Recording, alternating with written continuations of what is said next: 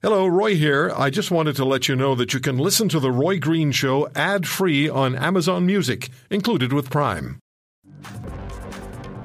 So, developments in Ukraine. Russia says uh, they've struck Western weapons destined for Ukraine. There's also been um, talk about Mariupol. There have been some photographs. Uh, the massive steel plant there. A few civilians who were hiding were allowed to leave. We'd heard that uh, the thousand or so Ukrainian soldiers who are there, many of them are very badly wounded. It's uh, a case that many of the civilians who are there with them are their family members, and so they're not going to surrender because they know what the Russians will do to their family members. But some civilians have been allowed out, I think a few dozen.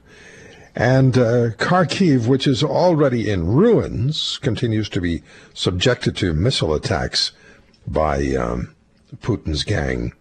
Now, Western nations have said over the last few days they pledge many billions more in armament for Ukraine.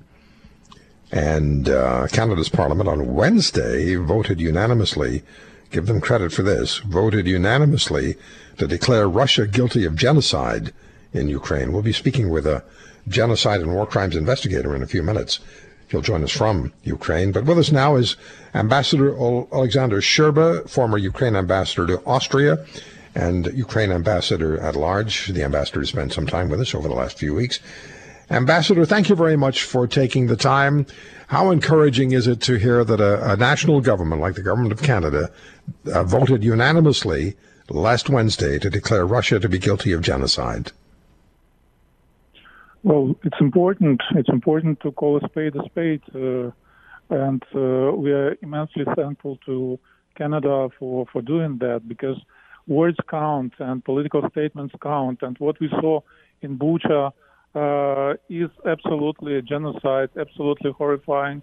It uh, fulfills all uh, five, uh, uh, you know, grades of genocide that uh, United Nations formulated. Um, so, um, what what's shocking for me is that many journalists still say alleged war crimes in Bucha.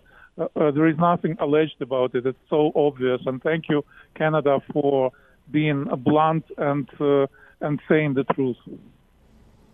Yes, it it is. I mean, there's there's no mistaking what uh, what has taken place, and it started with the Russian invasion of Ukraine. And Putin likes to say that it's Ukrainians who are doing this in order to give Russia a bad name. Russia does that all on, by itself.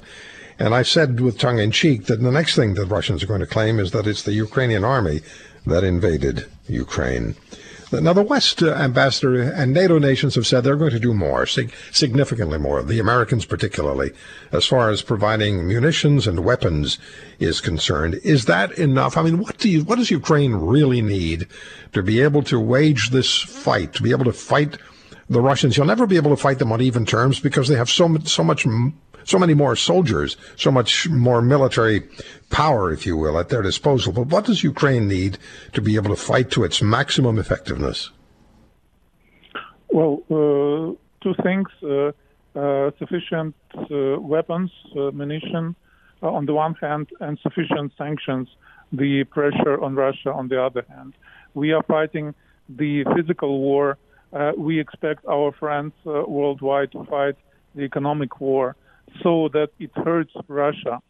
Um, so uh, right now, of course, the biggest question is uh, uh, the uh, oil and gas exports uh, uh, that Russia still does to has, has flow into Europe.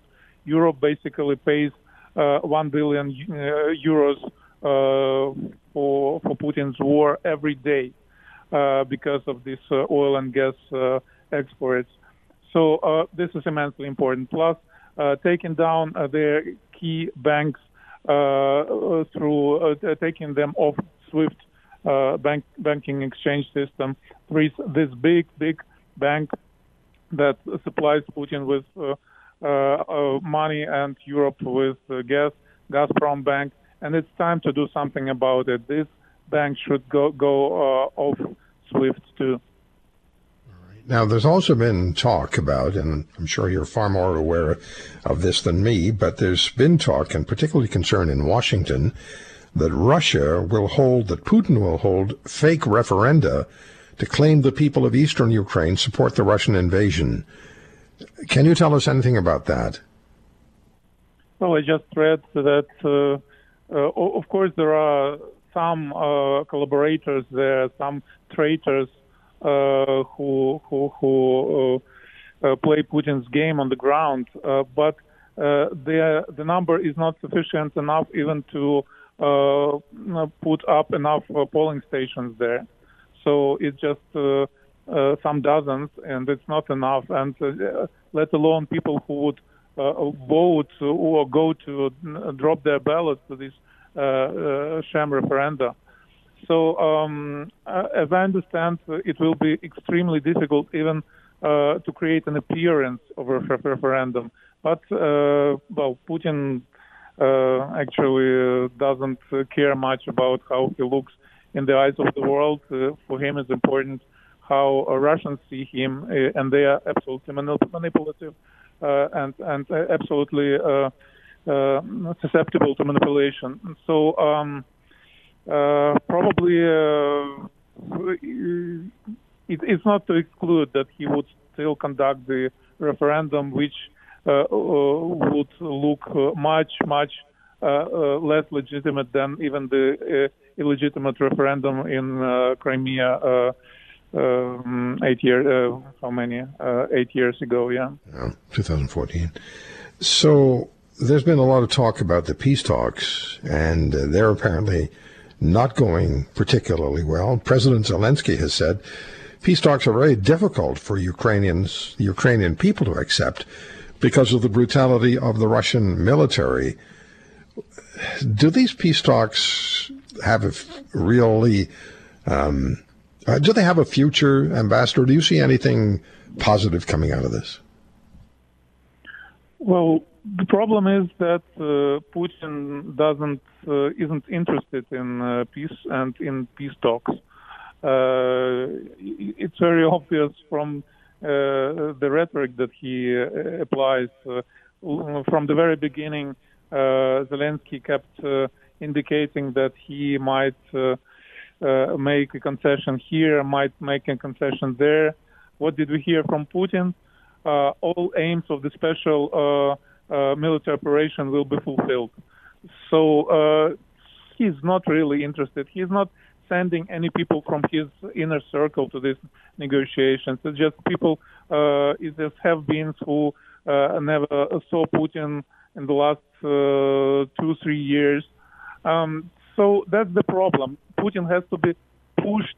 He he has to be uh, forced into negotiations, and this would happen only when he feels that he is losing this war big time.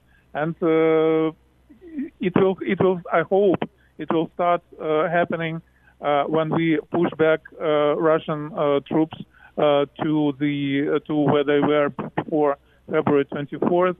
Uh, and uh, this will happen when uh, the heavy weapons that our Western allies have provided us will start playing a role on the battlefield. Okay, and when the West does whatever it can to shut down the Russian economy. Yeah, absolutely. That's but uh, again, uh, uh, it will be um, probably summer when Russians feel all the you know consequences of the sanctions uh, Putin has some, uh, you know, gold uh, reserves for to, to to hold up for a while. But it has to be done. It has to be pushed in that way. Um, because uh, uh, that's the only way when uh, to give him to understand that he won't play the same game with the West as he was playing the last 20 years. If you want to hear more, Subscribe to The Roy Green Show on Apple Podcasts, Google Podcasts, Spotify, Stitcher, or wherever you find your favorites. And if you like what you hear, leave us a review and tell a friend. I'm Roy Green. Have a great weekend.